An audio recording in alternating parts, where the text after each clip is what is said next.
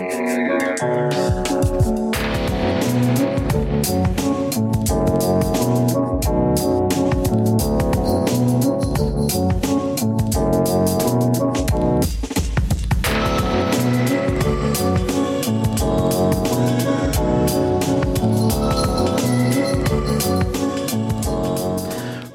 Welcome to Alphabet Flight Encyclopedic Marvel Journey, where I go through the official handbook of Marvel Universe with guests. We talk about all the characters we know and love and have forgotten as well.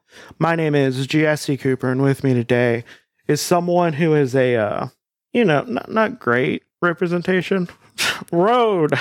I mean, I, I hate to like admit it, but it's probably right. Whatever you're referring to, yeah, it's probably right. I'm terrible representation.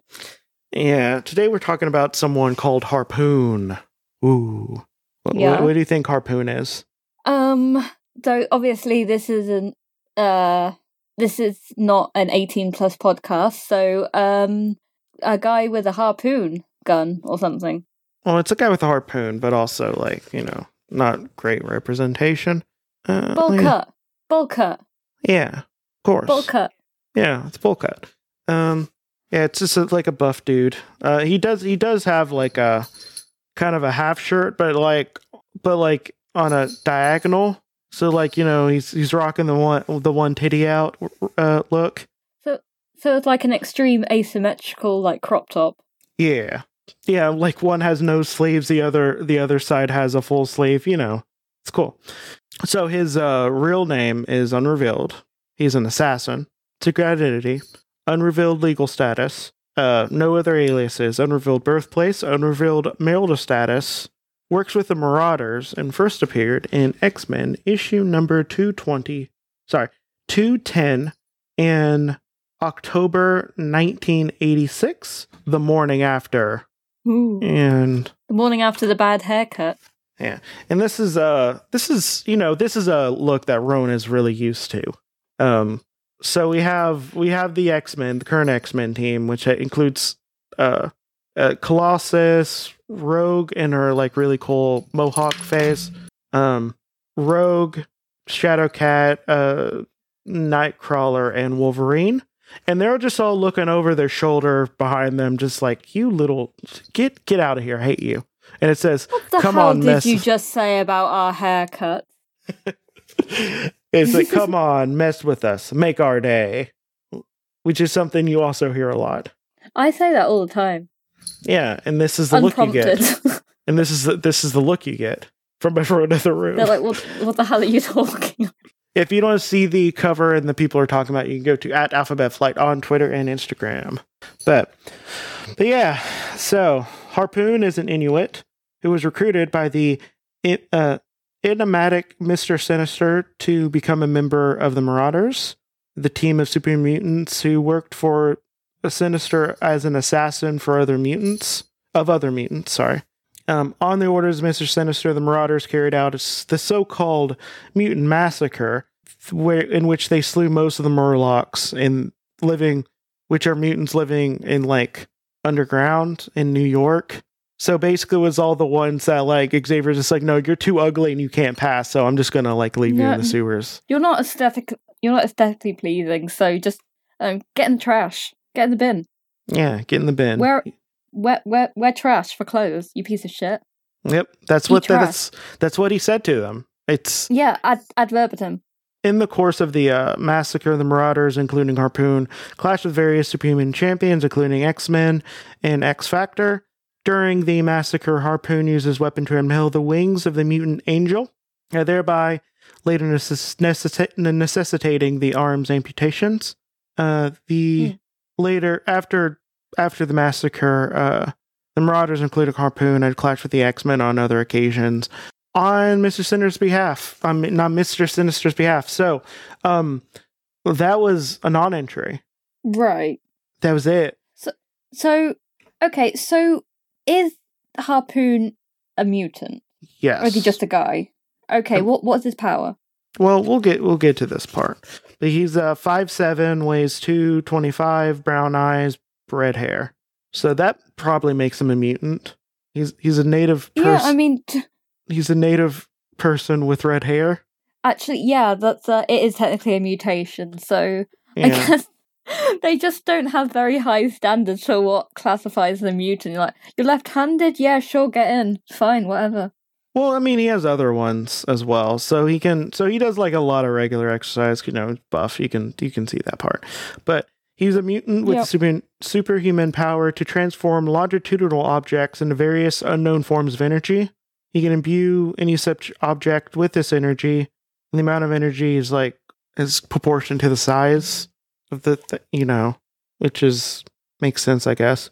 So since a pen, so hence a pencil imbued with energy would cause very little damage, but a telephone pole imbued with his energy would be destructive as a small tactical nuclear weapon. Okay, um, Okay, so if if he took my mi- mixtape, for example, how how powerful would that be? um, I mean, considering considering everyone says this is the opposite of whatever fire is, probably not a lot. Hi. I'm gonna kill you. I'm gonna I'm gonna imbue a, uh, a telephone pole with energy and throw it at your house. this is producing endo what this is this mixtape is producing an endo uh, endothermic reaction it's actively stealing heat from me I will steal your heat from you by murdering you. uh but basically like i don't know if you've ever saw john wick but you can kill multiple people with a pencil Um, I mean, I saw that one part in The Dark Knight when he's Yeah. like, "I'm gonna do a trick," and then he puts the pencil on, and then he goes "whapa" on that guy's face, and then the guy dies because the pencil goes through his head. so um so harpoon must throw the object in order to transform it into energy so by so so it can charge the object with energy without actually like transforming it into the energy so like Right. he can just make something like hey you're just you're just like a pencil that has a lot of energy into it uh, he prefers to imbue That's what harpoons say about me a lot. yeah hmm yeah, he prefers to, uh, uh, to imbue harpoons with energy since he finds them the easiest weapon to use this way. It's almost like they're meant to be thrown. Um, uh, they're they're large enough to cause considerable damage, but light enough for him to throw them easily and carry them comfortably in his backpack. That makes sense. You know, sometimes you just got to do the best uh, best thing, you know, around. So I I I mentioned this in the last um podcast I was on, but sticky hands. Yeah, They're easy to throw at people. yeah. And you know, if you if you get if you slap someone hard enough with it, it hurts real bad. Yeah. I mean, and then if you add the whole um, the the whole nuclear uh energy whatever, um, then then you could kill you could kill a man with a um a sticky hand. Yeah. So, depending on the form of energy he imbues them with, Harpoon's weapons can stun, paralyze, kill, explode, or disintegrate a living, uh, inanimate, or inanimate object or living victim. Things with sufficient superhuman strength, such as Colossus, can survive the effects of one of the harpoons that he imbued with the energy for killing an opponent without disintegrating him. So he's also like good at hand-to-hand combat. He he chooses to throw stuff, and he causes his uh. Oh my god. Okay. I wish it, he said it something. Uh, called it something else, but he calls them his slay spears. There's harpoons, which you could just Slay call them spears, yep. harpoons. They're meant to kill things. No, things. they're called slay spears. Listen, respect his decision. Call them slay spears. yeah. So that's him. That's it. There's nothing else. That that's it. Yep. Damn. We're not even gonna get like a whole arc about um his mistake of a haircut. The Nope. whole like bowl cut moment. Nope. like uh, one of the other assassins like um well he was like oh i really need a haircut and uh one of the other assassins like lucky for you i um i'm a mutant with scissors for hands or whatever uh sit down get a bowl um and i'll see what i can do and uh harpoon's like well d- can i not have a normal haircut and he's like no i can only do it with bowls i've actually one of my hands is a bowl and one of them is a pair of scissors so i don't know what else i can tell you dude so that's that's where the um the bowl cut came from Yeah. It's real unfortunate. yeah, not good. And Yeah. you know the the the tit out. That just Yeah. like a an aesthetic choice. Is there a reason for that, or is he just like No, what? not yeah, really. what's, what's what's going on? Uh, I my my suspicion is that Claremont just wanted another native person that he can put on a team, and not really give any story behind and uh, have them killed because that seems to be his whole thing. Well, so um, well, not not a good not a good guy. Huh? No, Claremont sucks. Yeah. Just uh people of colour really are disposable to you, aren't they, dude?